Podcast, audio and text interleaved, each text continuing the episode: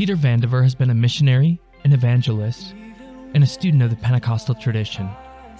His experiences overseas and in the Kansas City and Pensacola, Florida areas have shaped not only how he views Pentecostalism, but the faith in general. Peter is the founder of QuestForSouls.com and formerly the Sozo Project, and has a passion for connecting individuals with concepts of repentance and the need for a Savior. He joins us today to talk about the history of the Pentecostal movement, the gift of discernment, and the unique context of the faith in Kansas City and Pensacola. All hope is gone from sight.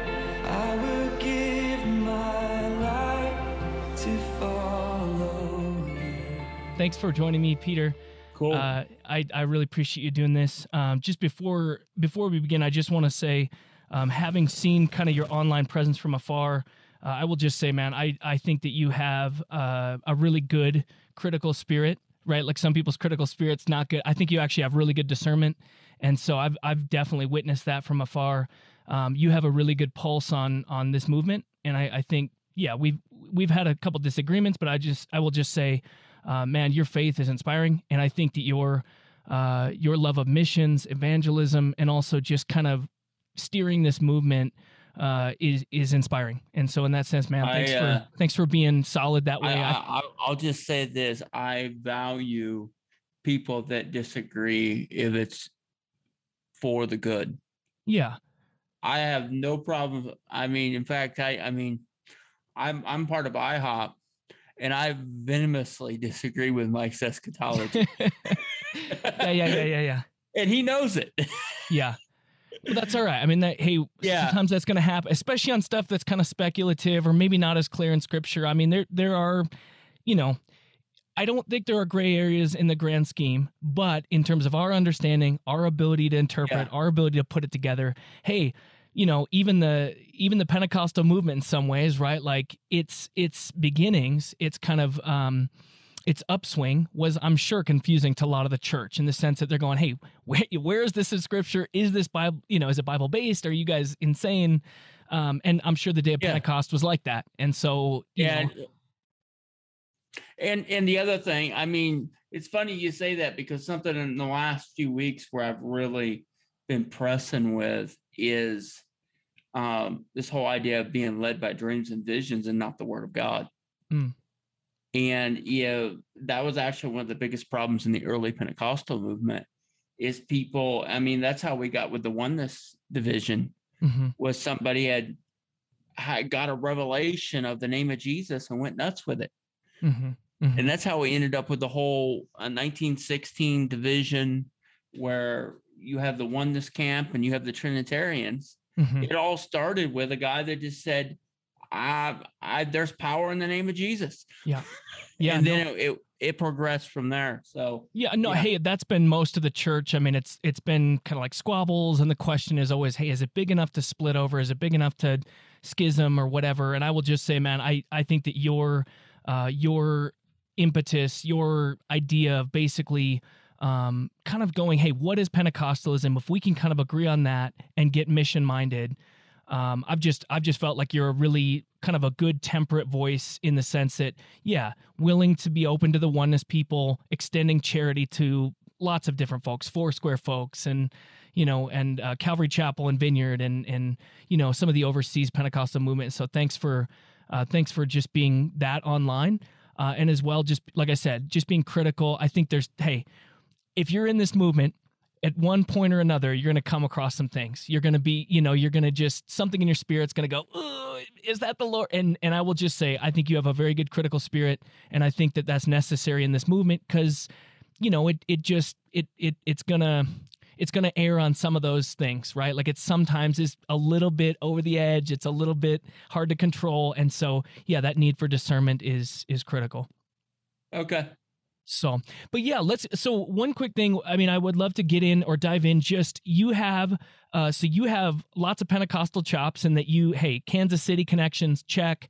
Brownsville revival connections, check. I mean, you, you know, in terms of an old school Pentecostal with with like pedigree, describe that a little bit for me. How did you get into this thing? I mean, what, did you grow up in it? Tell us about Um, Brownsville. I- Tell I- us about I Kansas grew- City. I grew up in the church. Um, and just uh, grew up and where where it was church, if that makes any sense. And then I ended up um, through a series of events, went through a whole lot of stuff with my father that I'd rather not get into, Sure. and and ended up uh, basically getting drugged to Pensacola Okay. for the Brownsville revival. How how old are you at this? I mean, I am at I'm 15, and this is like what is it 96 or 7 or 96, July 15th, okay. 1996. Yep, yep. And I'm literally, I'm like, I'm just there for the trip. Yeah. I'm like, okay, we're gonna end up at the beach at some point. Yeah. Very cool. Where, where was home? Where's home before? Kansas City. Okay. Okay. I and um so anyway, so I'm we're we're, we're there with Lindell Cooley's leading. And the only it, it's hard to describe. We're just in worship, and I'm not really worshiping. I'm just kind of. I wish we had phones back then. Type Yeah, deal. yeah, yeah. You'd be on it. You'd be texting somebody Okay. or and and you know there was no facebook so you're just kind of like oh hurry up and get through this and i the, i get literally just get hit it felt like i got i ran into a brick wall and just fall Hmm. like and in the middle of the service hmm.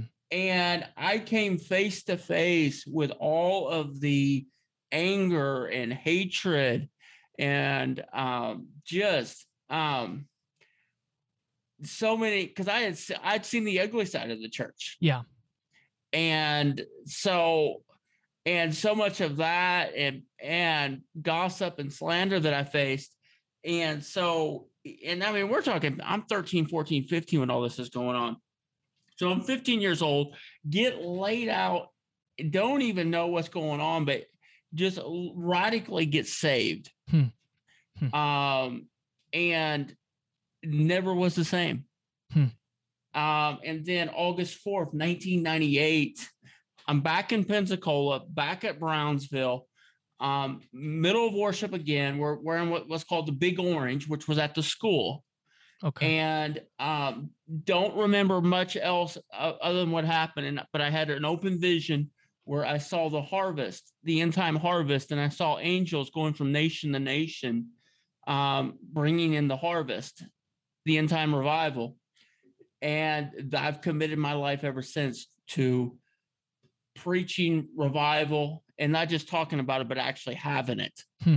Because there's a lot of talks about revival sure. um, but there's very little actual revival. Hmm. It isn't enough to talk about it, and I, mean, I, and I think we're at a point today that we need to have a conversation of what is and isn't revival, Sure. and how do we define it, because there's groups out there that call anything and everything revival. Sure. Sure. So you know, I, I'm kind of at that point. Mhm. Does that answer your question? It does. Yeah, it does. I mean, how, I guess the other question is looking back, how open to that sort of vision thing were you? I mean, did that stuff take you up by Oh, surprise? no, I mean, I, I mean, I, I knew it was in the Bible. yeah. Yeah, I, yeah. I, I had read in the Bible like old the guys in the Old Testament have this co- cool stuff, Sure. but you know, um, kind of the attitude of not in Brownsville, but back in Kansas City, a lot of the attitude, especially in the assemblies at the time, was basically um, it can happen, but they probably won't. Hmm. And people who claim that, that they do happen, they're just making it all up. Mm-hmm. Mm-hmm. Um, uh, and part of that was cynicalism because of the situation Sure. with some of the stuff that went on in the 1980s sure. um, that was out of control. yeah. And I mean, I could say that Mike Bickle would say that. Yeah well and and hey something changed in the 90s and we we experienced kind of the fullness of this just kind of our ages and kind of where we sit in the movement. But um you know one thing that is kind of important is the development of of kind of like video right? I, I know that sounds weird but it's like hey altar calls weren't really on vhs tape before i don't know 88 or whatever it would have you know what i'm saying 86 or something. Yeah. i mean do you think that does change things? Did, did it change anything for brownsville and well, uh, you, y- yes, uh, but let, let me let me say something real quick. Uh, I think V. We, I mean, we have VH ta- uh, S tapes of uh, from revivals in the 60s. Mhm. So I mean, it, it goes back further than that. It just oh, we've lost a lot of those tapes. hmm Sure.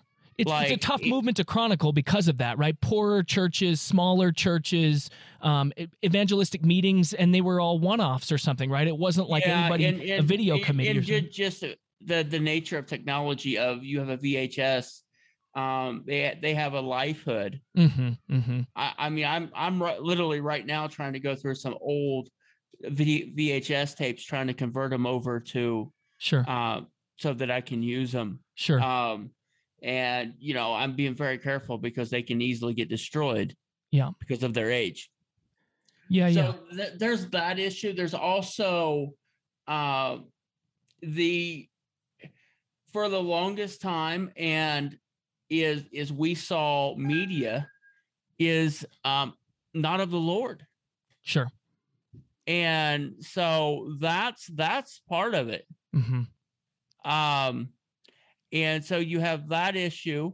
Um, and actually, it was Oral Roberts that really kind of hmm changed that attitude. hmm hmm Um, 80s and- television did some of that, Yeah, right? 80s and, television. and I good and see. I, I'm kind of mixed on this issue Huh. because on one side, yes, the, the the idea of televangelism, and I'm not getting into whether it's effective or not, but there's one side that the other side is, I think we've lost a lot of anointing Hmm. by putting the TV cameras in there. Hmm. I mean, there, there's times where, I mean, I've literally been in the service, something happens and the TV cameras go down, and there's just Sure. all of a sudden a fresh spirit Hmm. where God's just moving because people are no longer trying to put on a show. Sure. It's no longer about, you know, being a televangelist, 15 seconds of fame or whatever. And they're really just like, dude, it's just us and God. Yeah. no one's watching. Yeah, absolutely. That's good. no, that's good. I think I think you're right. Like in some ways, the the expression of how this is experienced um, is is very personal, right? Like it it is it is kind of a it's something that touches individuals. But you're right in in some senses, like there is inhibitions to it. Like if things get distracting or showy, or it's like there can be this. I don't know. There, there's just environments with which the spirit appears to be able to work, and then there's environments with which it seems to be tougher or more, um, more people focused or something like more in the flesh, right? Well, yeah, yeah, and, and what we're dealing with right now, and I, I'm I'm just I'm just to be put it out out where it is. We're, we're we're dealing with a demonic movement right now in the Pentecostal movement um, that actually goes back and straight up all the way back into Calvinism. It actually gets their roots in John Calvin. Um, in the late 20s, it was called Reconstructionism, Hmm. and then later it was brought into the Pentecostal movement as Dominionism. And now we're fighting it with the seven mountains. But it's the same devil as as it was.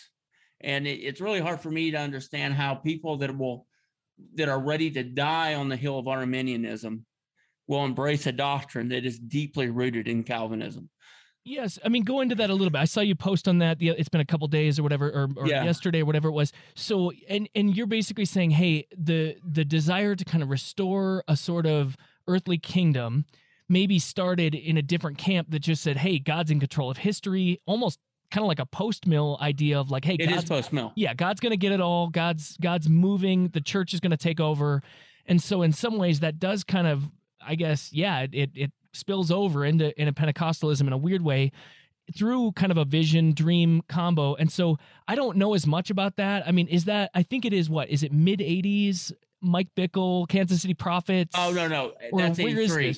'83 dominionism started back in 1970. yeah seven. i know the so. ideas are how old is seven mountains mandate uh the seven mountains mandate is, is that term are you talking about the term or the idea um i guess the idea just the the seven the idea the idea goes all the way back to the 1500s with john calvin sure um I well mean, yeah and, and geneva if you trace was it all the way back right and and you have martin luther king that believed in it you have the guys from the late 1800s that had the social gospel sure uh, stuff i Yep. can't think of the guy's name right off walter yeah, Walter something. Rauschenbusch. Yep. yeah so you you have it throughout history it's just had different Mhm. names the seven mountains mandate uh, has came around i want to say about 10 years ago we started using it um, and what it really is it's humanism for one two it's it's literally um, we want to embrace the world Mm. instead of come out from among the world. hmm Um, we we have lost any idea of what it means to preach holiness. hmm hmm Um, you know, and I listen to I listen to a lot of old messages um, because I follow church history, and I'm like, we don't preach like we used to preach. I mean, the the way they preached in the 60s and 70s, uh, you wouldn't get invited back. yeah. Yeah yeah. Sorry. Yeah know? I mean there is uh, i mean i in fact i was just in fact it's up on my youtube. I just posted it where jimmy swaggart uh, basically gave a prophecy in 1986 that and that the, the that the world was going to come into the church and we were going to replace the preaching of the gospel with dramatic uh, presentations Hmm. and there was all kinds of false fire Hmm. coming wow um, and it's scary to to see how accurate that is 35 Mhm. years later Yeah, well, and and the other thing is like I um like I've just kind of seen on your page and things like you have a great appreciation for kind of the the prophetic voices within the movement that are leading it, but also speaking to the future. So people like Leonard Ravenhill, people like um you know uh, wilkerson yeah, Wilkerson, David Wilkerson. Yeah, of course, Tozer's, you know, a little bit on the outside looking in, but his spiritualism, his mysticism. well you, you- definitely you- you- applies. you, can't really have the conversation of ravenhill and wilkerson without throwing tozer in there Yeah. I mean, Christian they, they literally Alliance. sat around and had coffee Yeah, yeah. No, it's good. And I think you're right. Like there is something okay, so here's my other question then. We're we're sitting here in 2022. Who's leading this movement?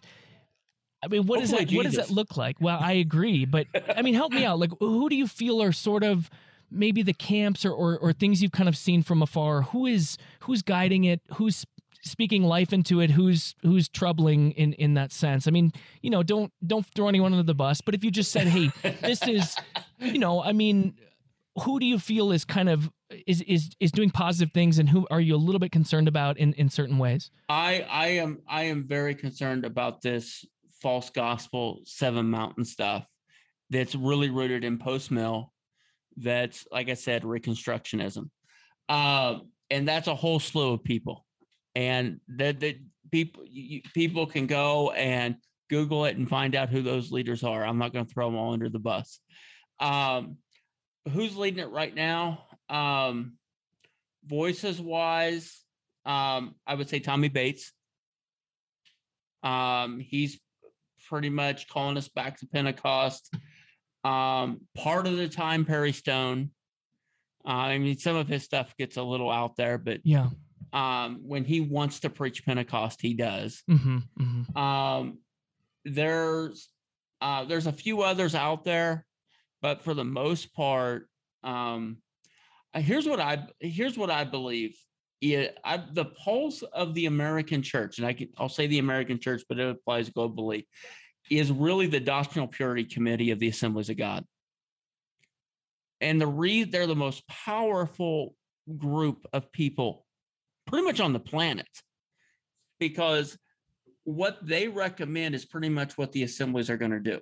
Hmm. If you understand what I'm saying. Yeah. What the assemblies do, the Pentecostal movement usually follows mhm, just because they're the big, they're the king of the hill. right. Is is the Pentecostal movement goes, the charismatic movement goes. As the charismatic movement goes, the evangelical movement goes. Hmm. So that's why I would say they're the ones that are really, and there's some positive stuff happening in Springfield. Hmm. So um, that that they're calling back to revival. In fact, we're getting ready. Uh, they're getting ready to do a big thing down at down at uh, Evangel in a couple weeks. Hmm. Craig Keener's coming in. Uh, Wave, um, can't think of his last name. Teacher at Evangel's going to be teaching, Hmm. um, and they're uh, and it's really get back to the roots Hmm. and Very get back to our roots of we are Pentecostals. Hmm. Um, we are we it is who we are Hmm. and and one of the one of the things that a lot of people don't a lot of people don't even really understand what pentecostals are and there's a lot of pentecostals that don't understand Yeah, what yeah, yeah. Read, Pentecostals are. redefine that. I mean, give us give And- us four or five because- well, well, i think we need to go back to a definite i think we need to go back and look at what was pentecost it was the feast of weeks okay it was and if you if you understand it was mid mid harvest. They had they had seen some harvest, but they had more to go, and and so they, it was a time of reflection. And Pentecostals need to understand that we have seen harvest. We have we have seen great things, but there's still more to do. And by and the baptism of the Holy Spirit is the only thing that will get us through, that will empower us for that. I say it like this. In fact, I was talking with a friend of mine the other night. Is a lot of people look at a farm, say a farmer has a nice shiny shed, like Solomon Temple barn, okay? And and but there's still a bunch of there's still a bunch of wheat in the field. And all he does is want to show people how amazing his barn is. Yeah. Instead of getting the getting the rest of the harvest. And that's kind of where the Pentecostal movement is is we got our nice buildings, we got our Mhm. shiny Mhm. this. We and we have actually taken a move towards ecclesiology Mhm. away from missionology. And that's where things are, I, I believe things are going to shift. We will not complete the Great Commission telling people how amazing our our children's ministries are and how Sure. how how great our coffee shops and Yeah, yeah. bookstores are. No doubt. Yeah. And um, I'm I'm not saying that there isn't a place for community or anything Sure. like that, but I'm saying we can actually get to a point where we're worshiping ourselves hmm hmm instead of the Lord. And because the Great Commission still has not been completed. hmm And that is the marching orders. Uh, it goes back to E.N. Bell, I believe. I may have the name wrong. Uh, in 1914, he said this. He says, "We commit to each other and to Him for the the greatest evangelism thrust the world has ever seen." Hmm. And um, that still must be our mission statement, and not just something we put on papers Sure. but something we actually live, breathe, and sleep. Um, and right now, and going back to what I was saying about the seven mountains, we've gotten so much into where we just want to influence culture and we want to Christianize the nation Mhm. instead of being faithful witnesses and preaching the gospel. Hmm. Yeah, I mean, right now the Roe versus Wade thing is real popular. Right. Right. Right. So, are we more concerned with ending abortion or reaching the women that are Right. that are going to be affected by this and telling them that, that the power of God can set them free? Number one, number two, abortion happens because marriage doesn't. And so we have another question of we went so soft on fornication, Hmm. then we went around about abortion. Hmm. And I'm Yeah, not yeah, saying abortion should go on. That's not what I'm saying. Yeah. Uh, but I will say this: if if if our vision is the legal apparatus Mhm. instead of spiritual revival, we're going to turn to the back alleys. I mean, they're going to turn to the back alleys and do it illegally, risking their own lives. Hmm. Um, it's not good. Revival's the only hope we have for this nation Mhm. and in and anytime we we try and replace it with cultural engagement or anything like that Mhm. um that's not revival um and you wouldn't have found that in the early pentecostals Well, and so yeah, let's define that quick. So let's go back to the to the revival question because you know there are claims there are certainly valid claims of revival before the Pentecostal movement and and America has seen several of them, right? I mean, early, you know, 1730s and 40s, you've got 18 1820s, you've got um, stuff at the turn of the century, 1880s, Chicago, New York, you know, upstate. Um, there hey, there are good claims that there were Oh, yeah. awakenings, that there were revivals and and as Yeah. well um, you know, in in some ways, kind of a tandem one that happened in Scotland at at about the same time, right? Almost the same set of years, kind of 1904. Yeah, um, you know, Welsh Revival. the Welsh revival, and so describe that a little bit because I think in some people's mind, you know.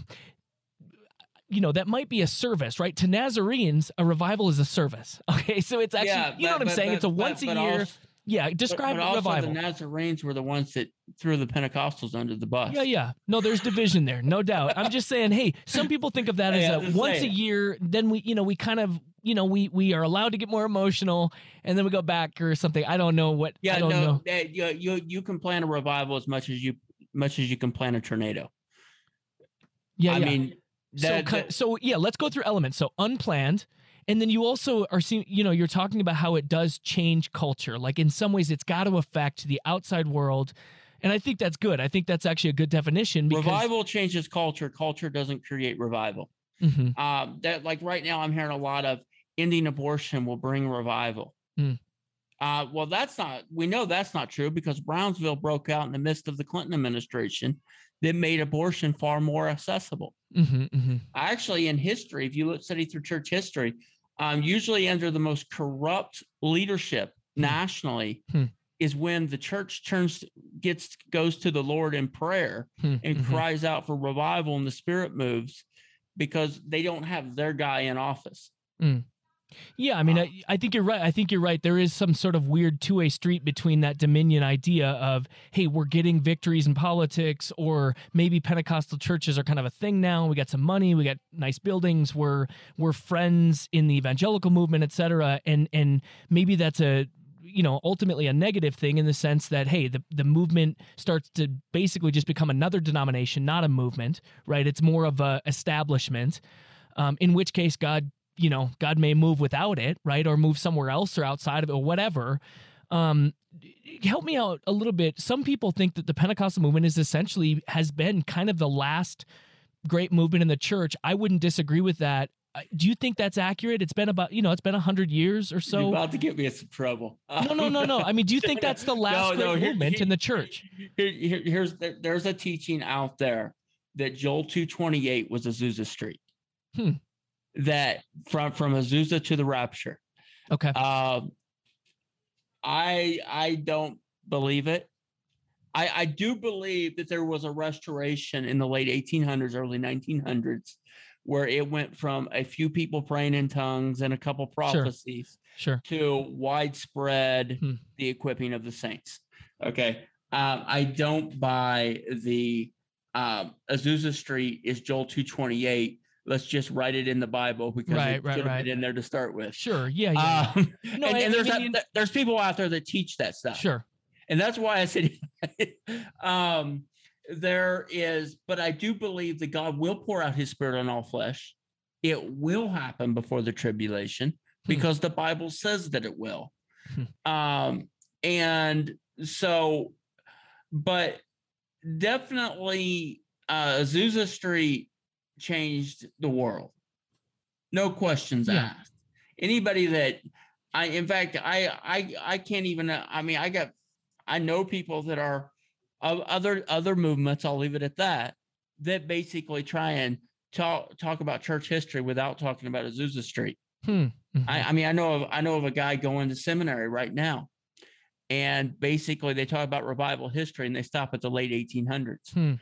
because they can't sure really talk about it in the 1900s without including the Pentecostal movement. Yeah. Um. So I, I mean, yeah, you got the little uh, Billy Graham stuff in the what 48, 49. Uh, but besides that, it's really hard to have that conversation. Mhm. Um, and so yeah, I mean, it's it's just it's different. Have you seen a difference in Kansas City? I mean, you you've been there. You're you've been around. I know you did missions and were gone. And and hey, you've been, yeah, I, I, I've, I've come things. and gone. I've been all over the world. what but do you this is what do you hometown. think is yeah? I mean, describe for someone that's never been there. I think there is a sort of different we have feel. great barbecue. well, there's that. I mean, I I'm a you know just to let you know. I think I'm. Is it Arthur Bryant's? Arthur Bryant's Okay. Gates, but the best barbecues at my house. But Okay, okay, okay. Well, at least we're settling that. No, but I mean, describe. Does Kansas City have a sort of, you know, does it have a sort of, um, you know, holiness, kind of that Wesleyan Okay, holiness so, feel? so you're so you're asking about the revival history of Kansas City, right? Yeah, and and just if someone visited there, do you think they could even sense some of that in the culture? I I guess I I felt like Um, there was some parts of Kansas or or you know Kansas. I don't know both sides that just Okay. felt really. It, it, it it's a lot like moves of God that have happened elsewhere, where the city itself is not affected. Hmm. Okay, uh, but to answer your question, um, every revival in the last 150 years has some sort of connection to Kansas City. Hmm. It's just there. Um, you you it goes all the way back to really the Methodist in the Second Great Awakening. Hmm. Um, uh, the Nazarenes are based here. This Sure. is their home Yep. um you you go in charles fox parham very first place he went after Sure. topeka was kansas city Hmm. um you you go in um Aimee Semple McPherson uh had meetings here um, oh, the famous picture with William Branham and Oral Roberts and the whole light thing Hmm. is Kansas City. Hmm. Um, you go in 1977, Kathryn Kuhlman, the uh, Arrowhead. Um, you got uh, when when Brownsville hit, it was hitting uh, several assemblies of God in Kansas City Mhm, mhm. pretty much at the same time. Um, you got the whole Kansas City Prophets thing, and then uh, you you got Smithton, um, which what whatever they are, they came to Kansas City uh, for for good or bad. Mhm. Um, so so there is a lot of history in this city, and I I mean I don't try and read into some sort of prophetic thing with it. Sure. I'm just saying that it's probably uh, has more to do with people just living. Um, it's the center of the United States. It's a city that people migrate to Mhm. historically, you know, because this is a major city for all the small towns all over the Midwest Yeah, sure. they come here to trade. Yeah. Um, so you have that. Um, and and it's it's always been and I I forgot when I mentioned though Smith Wigglesworth had a meeting here, I think in 1932, where everyone in the meeting got healed. Hmm. Hmm. Um, so you you have a lot of prophetic history and also you know when it comes to pentecost the midwest is a big hub It is, yeah. and um, Kansas City is the is one of the bigger cities. Sure.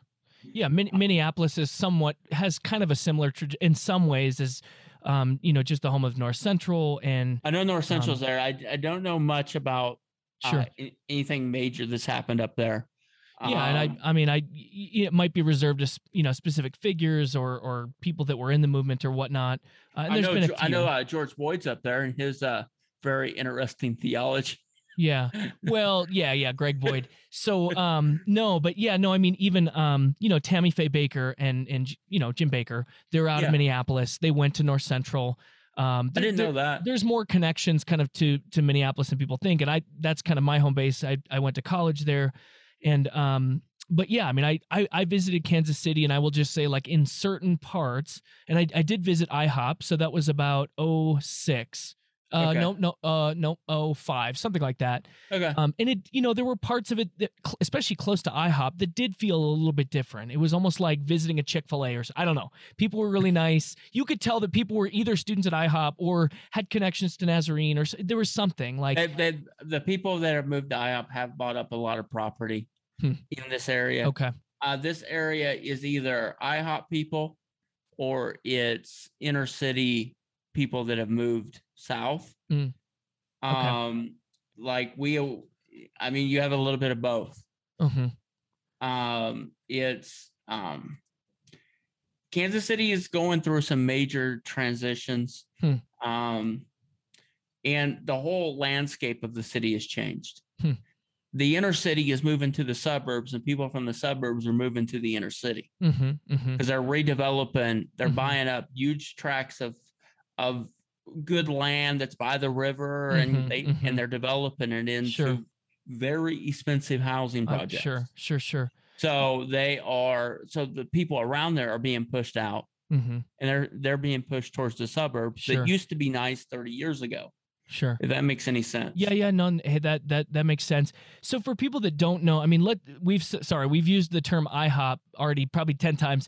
Help us out. So They have good IHOP. pancakes. Yeah, well, no, let's go let's go with the school. So how how do you know? I don't you don't have to know a lot about the background, but yeah, what describe it a little bit for someone that's never been there. Okay. What were Um, the heydays? What were kind of the big days of it? well, or- the, the heydays are really until 2003 until they moved to Redbridge. Um, the trailer days is what we call them. hmm, hmm I, I went through Forerunner School of Prayer. That's what it was its original name. Okay.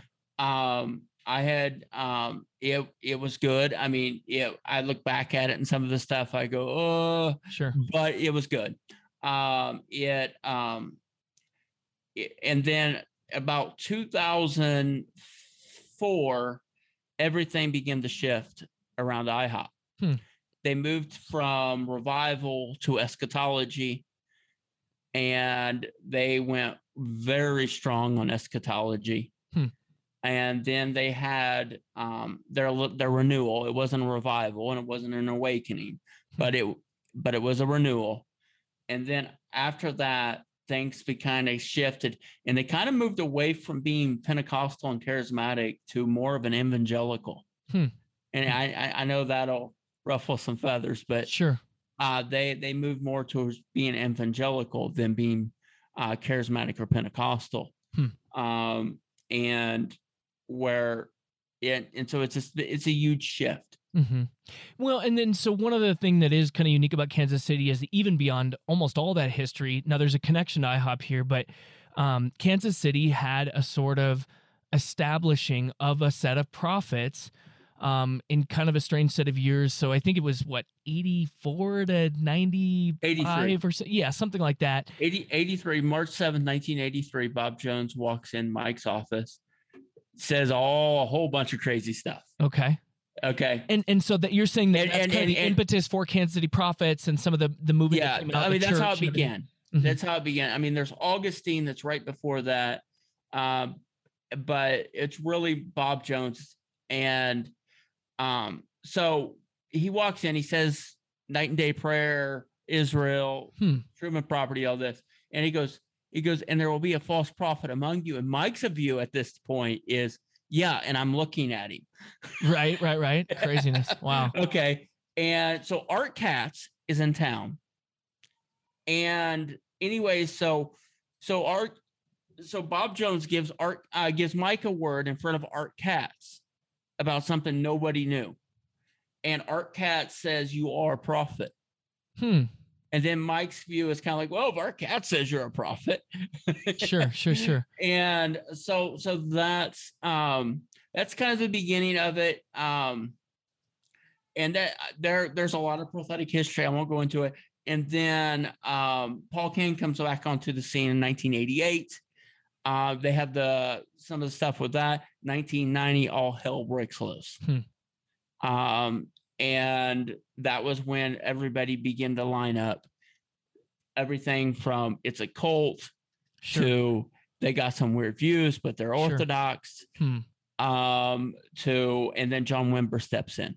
hmm Um, and then and then for about five years, it was just kind of we're going for revival. In 1999, they start IHOP, Okay. uh, um, and then they go from there to um, I and it's just been kind of where, and like I said, in 2004, they switched towards eschatology, um, and that's where Mike felt like he needed to go. Hmm. So, does that answer the question? Yeah, no, it does. I mean, it, you know, it Kansas City's got a lot of history in in these areas, and so it is interesting. Um, you know, I don't know, I don't know a lot about that that Kansas City Prophets movement. I think my my primary orientation to it was actually a, a book that was critiquing a lot of it, um, and and started di- doing more of a history log going backwards from Toronto, um, which those connections aren't are mint tight or something. It's not like there was some, you know, Well, transatlantic highway between Kansas City and, and Toronto, but yeah, well, there but are there, some ac- there connections. actually is. Um, 1984, January 1984.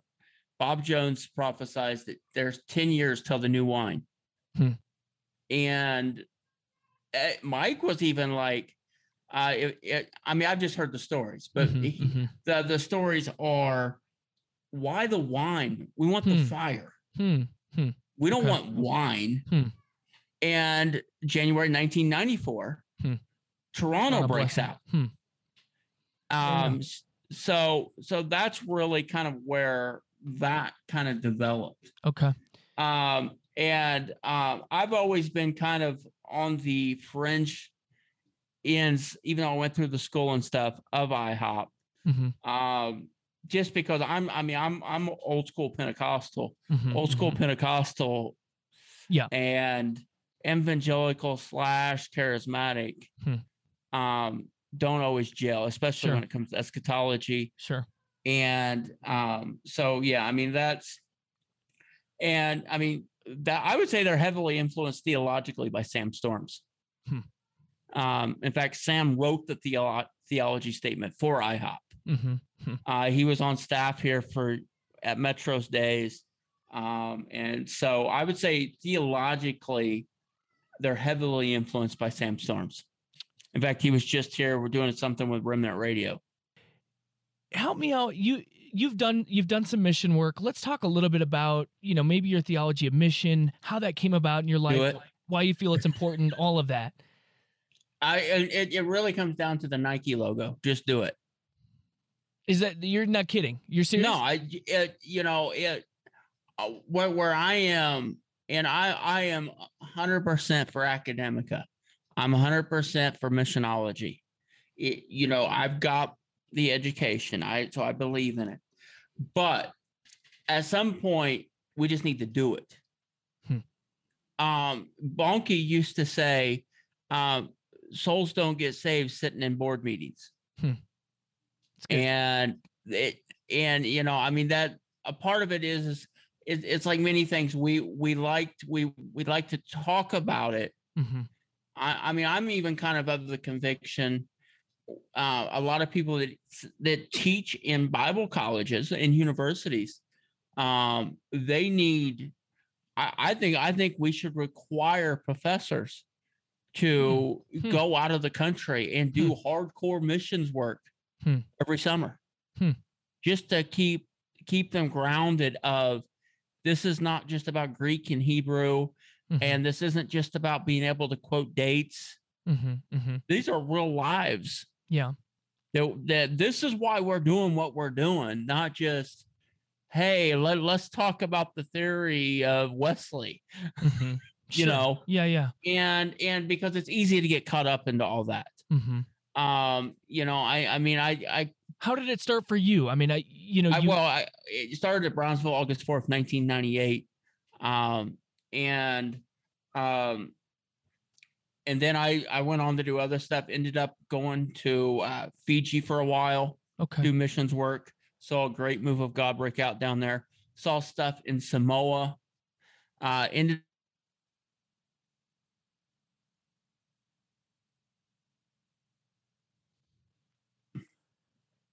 been been all over the world. Um, just had some opportunities, um, and just it's um, seen God do about every miracle you can imagine.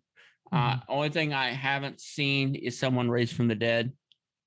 Hmm. Well, let me say it like this: I haven't seen anyone raised from the dead that I'm comfortable enough saying. sure Um, I mean, I I'm of the conviction if you're going to tell a miracle testimony, you need the documentation to prove it. Hmm. Um, and whenever I hear people talk about say raising the dead, if I don't, I want to see a death certificate. hmm hmm And then, and because you know, I believe in this stuff. hmm And if I, you would much rather have someone like me question it that believes in it sure than John MacArthur questioning it. yeah yeah yeah yeah definitely no doubt Because he's not only questioning it, he actually thinks it's all evil. Hmm hmm And so I'm saying I believe in this stuff, but I want the evidence. sure So when people like John MacArthur do come after us, we just say, here's the here's the Sure. death certificate. Deal with it. yeah yeah yeah yeah no absolutely. and so that's um but uh, yeah i i mean that that's kind of my view on that is is any i i there, there's guys there's there's one guy that claims to have 80,000 miracles Hmm. but i have yet to see any documentation Mhm. if if so yeah i mean that's just kind of where i am Sure. is that's all right. That's and, that, and I, I think that's a place that we're where we need to be of god really heals. Hmm we don't need questionable testimonies. Right. Yeah. Um and because i mean that's not what convinces the masses. Hmm what convinces the masses is this guy was healed here's his doctor sure that that's saw i mean Sure. that yeah so that's kind of where i am i i believe in healing deliverance is the confirmation of the gospel hmm Um, we will not convince the masses without miracles. Um, and uh, I believe that to be biblical. Um, I and you know, without going into too much of Mark 16, I do believe it's the word of God. hmm Um, and I so um, I mean, it's in there for a reason. hmm No matter who wrote it, it's in there for a reason. Yeah. And um, so that's just kind of my my missionology is deeply rooted in revival, biblical revival, historical revival, um, the preaching of the gospel, miracles break out, the whole village gets saved. hmm. Um and um that's where i'm there's my missionology. Every tongue every tribe every nation I will hear the gospel. Then the end will come. And um so that there's my missionology of we must complete the great commission. Hmm hmm uh, one of one of the things where I differ with some people, I do not believe that the United States is um, reached. Hmm. Hmm. Um, in fact, I can tell you stories. I was in uh, Cleveland, Tennessee, sitting at a Chinese restaurant, but well, like an American Chinese restaurant, if that makes any sense. it does. Yeah. I mean, it was a very American type of Yeah, yeah, atmosphere. yeah. The waitress um, spoke perfect English. And so we're just talking to her while we're getting orders. So I said, I said, Do you know Jesus Christ? She goes, Who is that? Hmm. Does he come in here? Hmm. This is in Cleveland, Tennessee, Yeah. the yeah, yeah, middle of American South in a town Yeah. full of Pentecostals. Yeah. Well, hey, hey Spr- that could happen in Springfield. I mean, I, it's not to say there's anything special about Cleveland, Tennessee, or the well, Church no, of God. but what it, you know what I'm it, it is there is something special because it is a much smaller city right. With like five deno- Pentecostal denominations, where Springfield really has one. Sure. It just happens to be a really big one. Yeah. Yeah. Yeah. Yeah. So so anyway, so uh we we are there and we have people on our reservations that have never really heard the gospel. Um I met a guy about a week ago, homeless guy, Yeah. and all he could tell me about Jesus is, oh, I hear the people that give us food talk about him a lot. Mm-hmm. Mm-hmm. Mm-hmm. And I, I said, so what did he do? And he could not, he didn't Yeah. understand what a cross was. He didn't understand Mm-hmm. the anything. Mm-hmm. And I- he's like, I was like, is that because you never ha- have asked? Or he goes, no, they just tell us what Yeah. they tell us. And then we get our food and we go. Sure. Sure. Sure. And it's so I do not believe the United States is uh, no longer a mission field. Yeah. In fact, I, I was reading Ravenhill just yesterday, and he said he says it's in uh, revival God's way. He says America is the mission field for heresy, and their numbers are growing daily. Hmm. Hmm. Yeah. Um, and you know, I mean, here in Kansas City, we have a very large cult, two cults. Hmm. Um, and nobody really kind of even uh, Mhm. realizes Mm-hmm. admits that they exist. Mm-hmm. We have the Unitarian movement that's based in Kansas City since 1880 something. Mm-hmm. Um, that believes all roads Mm-hmm. lead to God. Mm-hmm. Mm-hmm. Um, and then uh, we have the um, they're now called the Community of Christ. Used to be called the uh, Reorganized Mormons. Hmm. Okay. They yeah. Yeah. they yeah. they have a whole temple in Mhm. Kansas City that Jesus is returning to, Hmm. Mm-hmm. Yeah. and they believe in Gallatin, Missouri, which is about an uh, an hour out, that that's the Garden of Eden. Hmm. Yes, I've I have heard of that. Uh, which I've been to that. if you've town. been there, I was gonna say maybe uh maybe you can I used to go. dispute I used to go there once a year in high school to wrestle, Wow. And is I, it anything like the Garden of Eden? Is the no, no, no. question. it- It's a pretty ran down town. it's a pretty small ran down yeah. town. Yeah. Yeah. Um, and I, I mean, I, I still to this day don't even know why we were there. Yeah. I mean, we're we're coming from a pretty big school, and we're going Yeah. out to some small town to wrestle That's funny. and we're a really good team.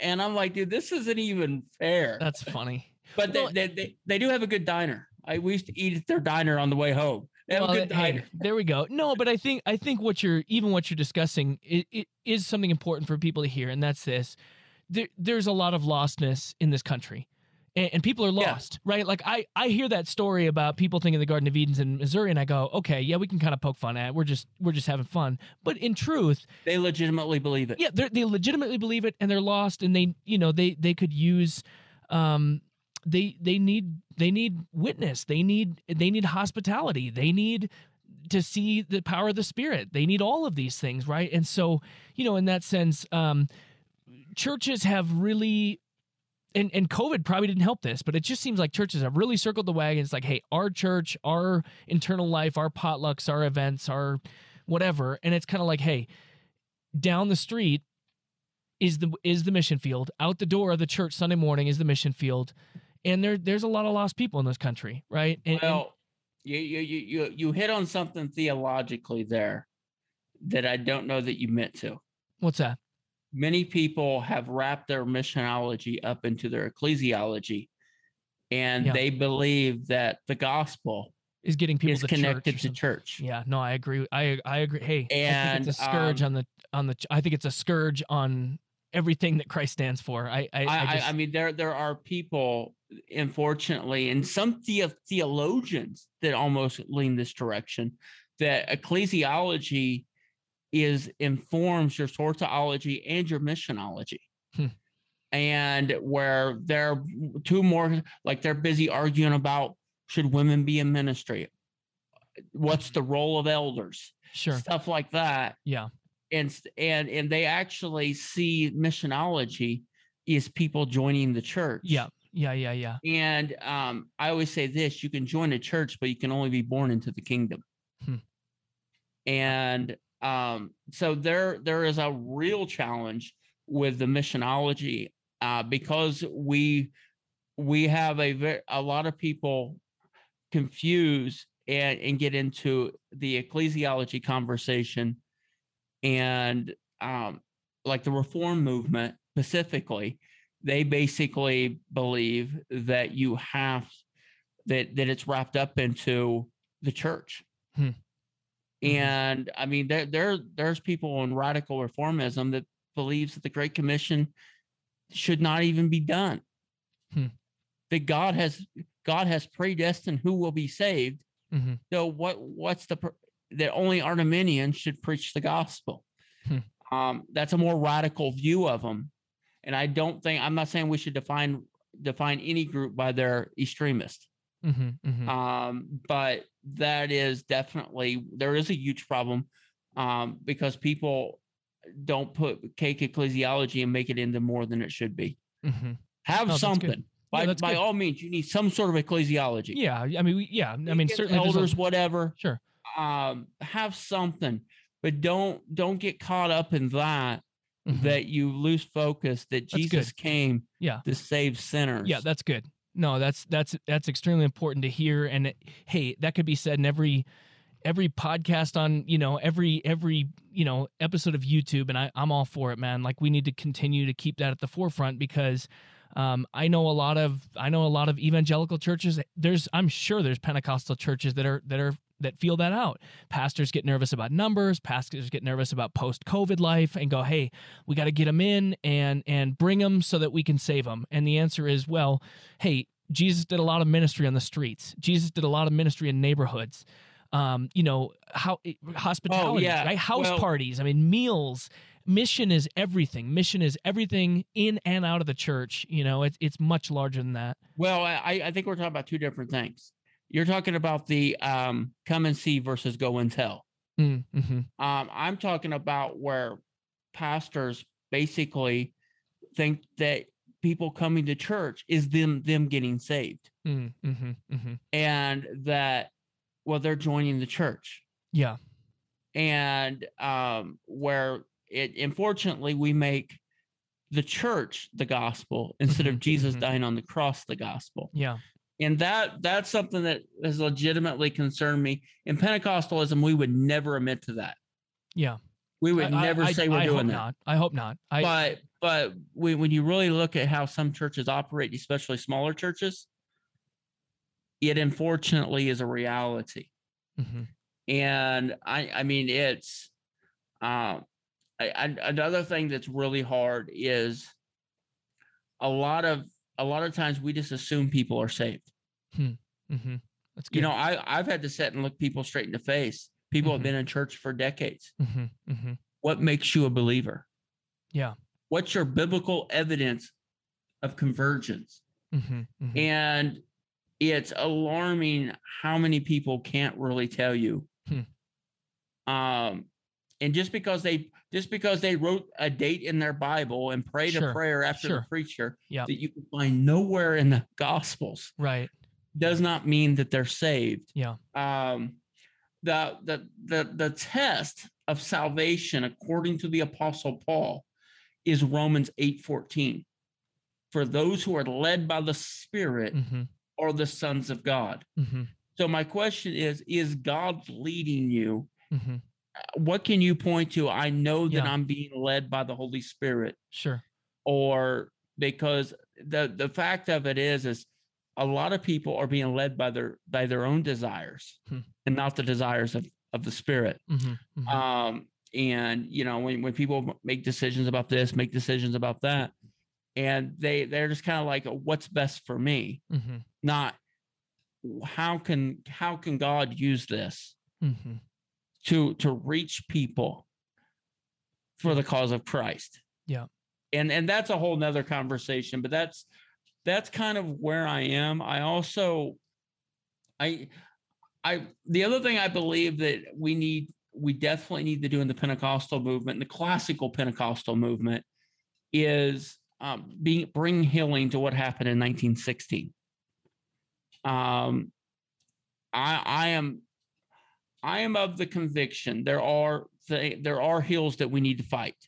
By no means am I saying we lay down our doctrine, but we will lay down doctrine for other groups.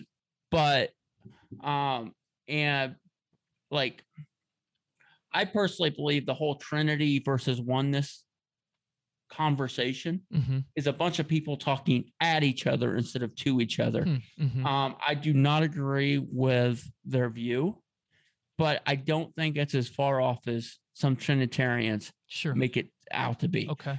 I like like they they use the verse where it says the Spirit is Christ. Mm-hmm. Mm-hmm. Okay, they so they say the Holy Ghost is Jesus, Sure. and then they take the verse where he says Jesus says, "I am in the Father, and the Father is in me." Yeah. and they take those verses and a couple others and to to form what they know is Jesus only. I don't agree with it, but it's not as outlandish as some Trinitarians Mm-hmm. make it sound. Mm-hmm. Um, the Jesus the Jesus baptism issue, um, I see a case for both. There's definitely a case in Acts where they baptize in Jesus' name Sure. um I, I can be like, okay, I don't really think we should go that far. And I definitely don't agree with rebaptizing people Right. Right. Right. on both sides. There's been people who have been baptized in Jesus' name, and Sure. Yep. some AG pastor Yes. says you need to be re- rebaptized in Sure. the Trinity. Yeah. Um, Yeah. I I'm just like it is what it is. The issue that I I do divide on, and it's a non-negotiable, is there one baptism teaching. Mm-hmm. You do not have to pray in tongues to be saved. There Sure. is no biblical evidence of this. Yeah. And I take huge issues with it. Yeah. Um, I I'm a firm believer in the baptism of the Holy Spirit. I'll preach it, I live it, but I'm not going to tell. Us it's not a salvation issue. Mm-hmm. Mm-hmm. Um, could it become a salvation issue? Yes. Um, if you aren't living holy, Mm-hmm. then we have the conversation about once shaved, always shaved. Hmm. Um, but besides that, um, but with all that said, I believe that there are inroads, and I, I actually see um inroads that are happening. Um, both both camps aren't looking at each other, calling them calling each other false Christians and Yeah. and like like it was for many, many Mhm. years Mm-hmm. uh, where, and I think part of that is um, that because of the times thing they have done in Louisiana Okay. Yeah. Yeah. Yeah. that's really Yep. popular. Yep. And so, and then Tommy Tenney kind of crossed over, which Mhm. his father was a leader in the UPC. Yep. And, and then now you have uh, Charity Gayle, which is a Mhm. worship leader out of the UPC. She's found a lot of success in in mainline churches Mm-hmm. In fact, just the other day, I saw a video of her at uh, Adrian Rogers Church Hmm. down in uh, Memphis. Hmm. And I was like, you would, I was, I literally thought you would, I would never see the day that a UPC worship Sure. leader Sure. would be sure. leading worship at Adrian Rogers Church. Yeah, yeah. Hey, that maybe there are positive signs that Yeah, so so know. that, I I think we are seeing some, and I I I'm not saying I'm not saying they're they're gonna they're all of a sudden gonna be like E.N. Bell did and say oh I was wrong. sure, sure, sure. Uh, but they're deaf. But but we can find areas. I mean we the Pentecostals don't agree with Baptists on a salvation issue Sure. on unlimited atonement. hmm Um, but but we can find ways to work together. hmm Um, so if, if we can do it with with this group that we disagree with on a salvation issue, why can't we do it with this group that's very similar to us? hmm And I actually think one of the reasons we have struggled so much is they are so close to us. We don't want to be Hmm. guilty by association. Sure. I see. Yeah. So where you know, so that's kind of where I am. Um, and that's something I would just like to see happen. Um, not that it will happen, but I would like to see it happen hmm um, and kind of go from there. Um, and I mean, the, the main thing is we need to complete the Great Commission, Hmm. and uh, we need all hands on deck. Um, and um, I I have seen, yeah, I mean, it kind of goes back kind of my view as it's talking about. You know, when I was when I was living in the Philippines, I saw some oneness guys that legitimately love the Lord hmm um i i there are many good positive things i could say about the oneness camp Hmm. um one of them being is something that they're ha- heavily criticized for but i appreciate for what they what what they would see as holiness Hmm. what we would see as modesty I see. Yes. Yeah. sure. um i i'm of the conviction that some charismatics need to go home and put the rest of their clothes on um that you know you you don't need to wear a pound of makeup to church Hmm. um i just i'm of that conviction Mhm. um and the upc actually they, i mean they they go into legalism about it Sure. but they do hold Yeah. hey we are um we're we're, we're going to dress modest hmm no you you aren't going to wear short shorts and call it freedom and liberty Yeah. no it, Well, and, and and and there are. I mean, hey, there are there are also rules for men. So that's another thing to recognize. Things like dress, dressing sharp, dressing up. You know, same deal. Tank tops, and you know, they're they're good about that side as well. It's not just hey, women, put your. You know what I'm saying? Is that it's it's. I, I, I do have a friend that tells me, you know, Pentecostals have a long list of modesty for women, and then they have like two lines for men. It is true. It, that I mean, honestly, we may need to address that. But um, so you you were just at an event here. So you you do some photography. Uh, you were just at an event in Kansas City. What a week and a half ago, or uh, Oh no, what was uh, that? awake, Yeah. dawn. Wake the Dawn. What?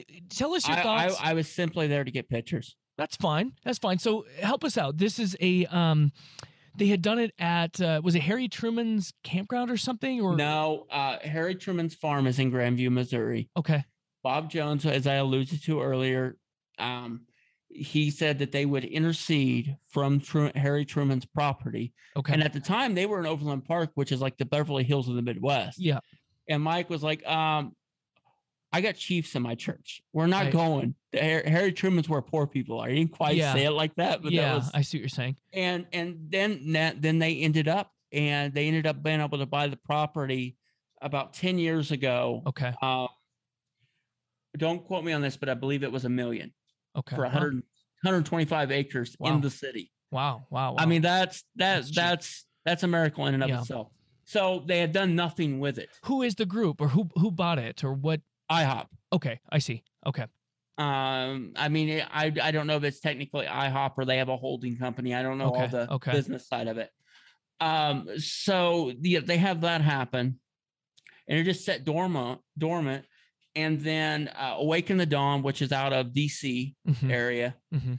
um, which is a group that they do t- tent, David's tent all over the country. okay, Um, and I don't know a lot about them. Um, I, I I do know they seem to be led by dreams and visions a little too much, but That's Okay. the only thing I know really know. But kind of an all day all day event, kind of Oh, a tent, tent hours a day for four days. Oh, cool. Okay, so they did like a tent. There was overnight worship. I mean, they just kind of rolled worship and stuff. Cool. Yeah, they had a 3,000 seat tent. Okay. Um, and so they they did that. Um, I didn't know. Um, and yeah, it it worked well. We had a lot of people here because we also had the send. Um, and I I went down to check it out. Um, I didn't stay long because I know I, I agree the, theologically disagree with a lot of these guys Sure. And um so i was just kind of like um taking some pictures actually while i was there heard something uh guy said in order to get demons out of people you have to get the demons out of you first and i'm like Hmm. that's not even Wow. scriptural that's not even close to scriptural i mean even people like randy clark that believe that you that a christian can be Yeah. demon affected Yeah. Yeah. Yeah. He doesn't believe that Sure. Yeah. Yeah. You need you need a megaphone for all those one liners. You just be like, actually, that's not in the Bible or something. You know, that would be really funny. yeah no but I, so yeah I, I mean that's that's kind of where um but yeah I, I went to it it- they did it and then they did a little procession um Okay. to the send Okay. and i i didn't go to the send i just like i said i'm kind of theologically that's not where i Sure. am Sure. and um the only i mean i i did see the the spot where sammy rodriguez spoke and he basically laid out classical pentecostal views Mm. of revival That's cool. um, and so because there were cons- there were some concerns about sammy's presence Hmm. because he's a leader hmm hmm in the pentecostal movement Yeah. he's a very visible leader Yeah. and then he was going to this big meeting hmm with a bunch of people that qu- quite honestly a lot of us feel, almost feel like um, some of these guys are false teachers hmm hmm It's that's hard. That's always. It, let's talk about that real quick. So that is one of the things that the the church has struggled with on both sides, right? Some people go, "Hey, you should never be caught on stage with anybody that doesn't share your full convictions." The other side's like, "Hey, you know." I mean, there's some there's some liberty in these areas. It's not like you tie your life to their views, and I know a lot of that's come up with people like Todd White. Um, you know, I mean, name name the person, right? There's a lot of people that you Uh, could get here I'm, gonna, I, I, I'm i'm i'm gonna I'll stand before the lord for this uh, todd white's a crook Okay. Well, they, hey, I think I think more and more people may feel that way. I won't I won't weigh in that. I, No, I, I'm- no no no i Where do you stand um, on that? Where where would you fall on that? You're invited to speak somewhere. You're you're uncomfortable. I mean, it, maybe it is. I, I, mean, I know some of these guys Sure. W- would you Um, do the event? Would you kind of try and use your platform to maybe speak more more generally or more you know more I'll, carefully? I'll, I'll, I'll answer that question with a testimony. 2004, 2005, somewhere in there. I'm invited to Topeka, Kansas to speak at a conference. Hmm. Uh, David Herzog and Jeff Jansen are the two other speakers. Hmm. Uh, I know I disagree very much with both of those guys. yeah. Um, and I went and I was really struggling with it because Hmm. This is back when they were trying to tell women that they can come up and lose 20 pounds at the altar. Hmm. And um, so, but I went and I was sitting there and I was going to talk about end time revival and the vision. Mhm. And I just, when I went up to speak, I don't know that I heard from the Lord. I don't know. I mean, I can't give Hmm. you that Sure. but all of a sudden I just decided I was going to go hellfire and brimstone. Hmm. And which is kind of my, you know, MO anyways. But I was like, because I had, I, I, I was, look, it's about changing your heart. Mhm. It's not about these weird manifestations. Sure. Yeah. And we get all goofy with this glory stuff. Yeah. Um, oh, I mean, I don't, there's more to it than this, so I don't want to oversimplify it. But the glory is simply the presence of God. hmm And so let's let's not get goofy of Yeah. oh, it has to be gold dust for it to be the glory. Right. Um, and sometimes the presence of God is there, and you don't have Sure. uh February 13th, 2019. I'm in the middle of the woods going through a massive problem with PTSD hmm and I'm just crying out for God. the presence of God just fills the place. I didn't. Ha- there was no gold dust. To, I mean, I Yeah. didn't see the Lord. Sure. Yeah, yeah. Nothing. Nothing like that. Yeah. But everything lifted. Hmm. So that's more the presence of God than Hmm. oh, I got a gold filling. Sure. Sure. And sometimes we're more worried about His presence than we are His presence. Yeah. And um, so should I- I'll, I'll say it like this: Do, do you need to theologically check everybody that you ever Mhm. know? No. Um, are, are there major issues that you need to confront? Absolutely. Um, there's just too much going on. Um, like, I mean, yeah, I well, here I'll just I'll just mention one of them. Yeah. Uh, Fra- Francis Chan, Hmm. his view on church unity Hmm. is basically everyone throws their theology statement in the trash, Hmm. and we just have group hugs. Yeah. Yeah. I, I'm not down with that. Sure. Yeah. Yeah. Well, I think most I- Pentecostals wouldn't be. Yeah. I mean, it. Well, not not not just Pentecostals. Yeah. Anybody. I mean, the Baptists aren't going to be down with that. I mean, they they they got their Baptist faith and message. It's like a book. Yeah. Yeah. Um, we're not down with that. Um, even Sure. a lot of charismatics wouldn't be down with that. Yeah. They're not Right. ready.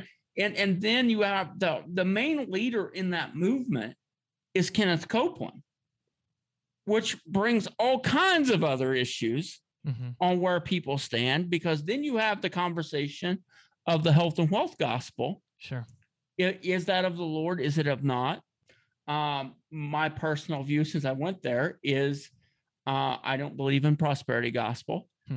Um, to to use a verse where Paul, I mean not Paul, but John is saying hello is your basis for an entire message, an entire movement is crazy because he says, I wish you'd be in good health and that you would prosper. Sure. All he's really saying is, I hope you're doing good. Yeah. Yes, I concur. I agree. I would never have a health and wealth gospel person on here, so we're safe that way. I hey, I'm But, not but, a fan. but when you have but- that conversation Yeah. about Copeland, Yeah. which is the main leader in the Yeah.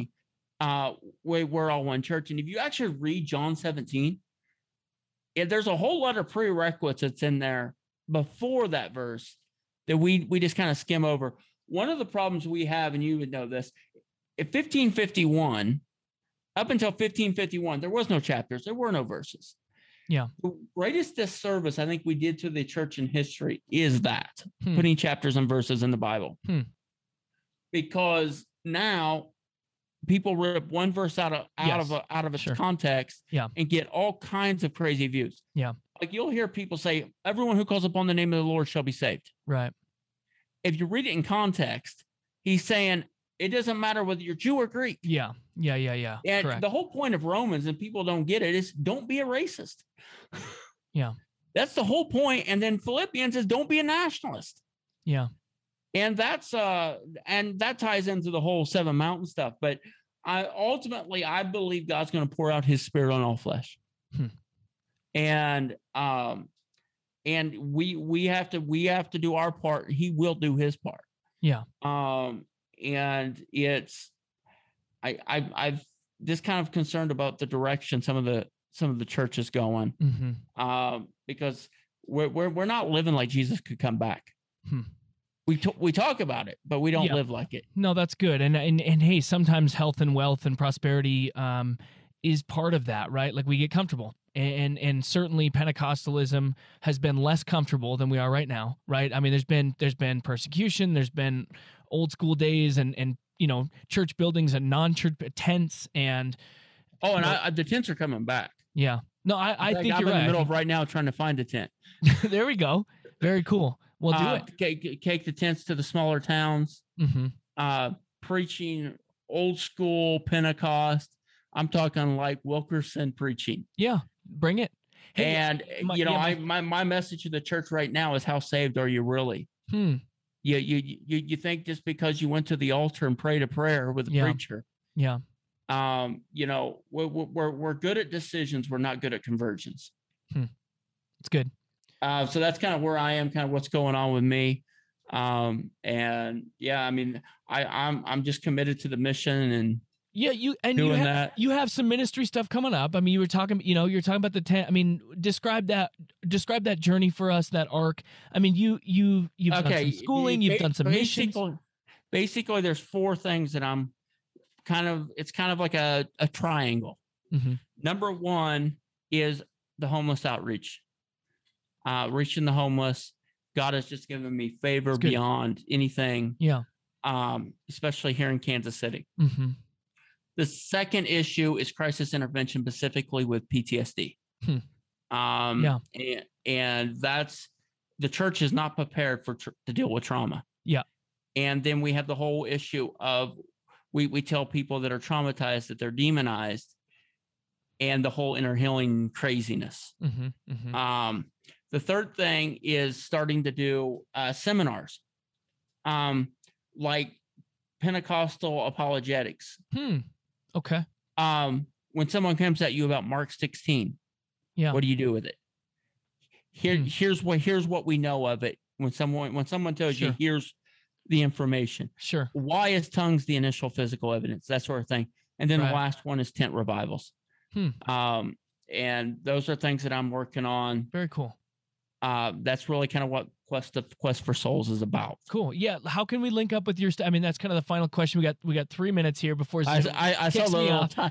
The timer's not Pentecostal. We- well, we and I can't afford. clocks. I can't afford the non-Pentecostal version. So uh, yeah, help me out. So Oh, how I'm can sure. I, I how can people pray for you? How can people link up with what you're up to and and and keep? Uh, keep well, it's at fo- questforsouls.com. Cool. Um, of course, we're on Facebook as well. Um, and that's just kind of where where things are in in developing that. yeah. And if someone has a tent, I mean, if someone knows of a tent and it's like, hey, Yeah, well, I, I think I've actually found one. I have a. very cool. In fact, it's a guy in Cleveland, Tennessee that There we go.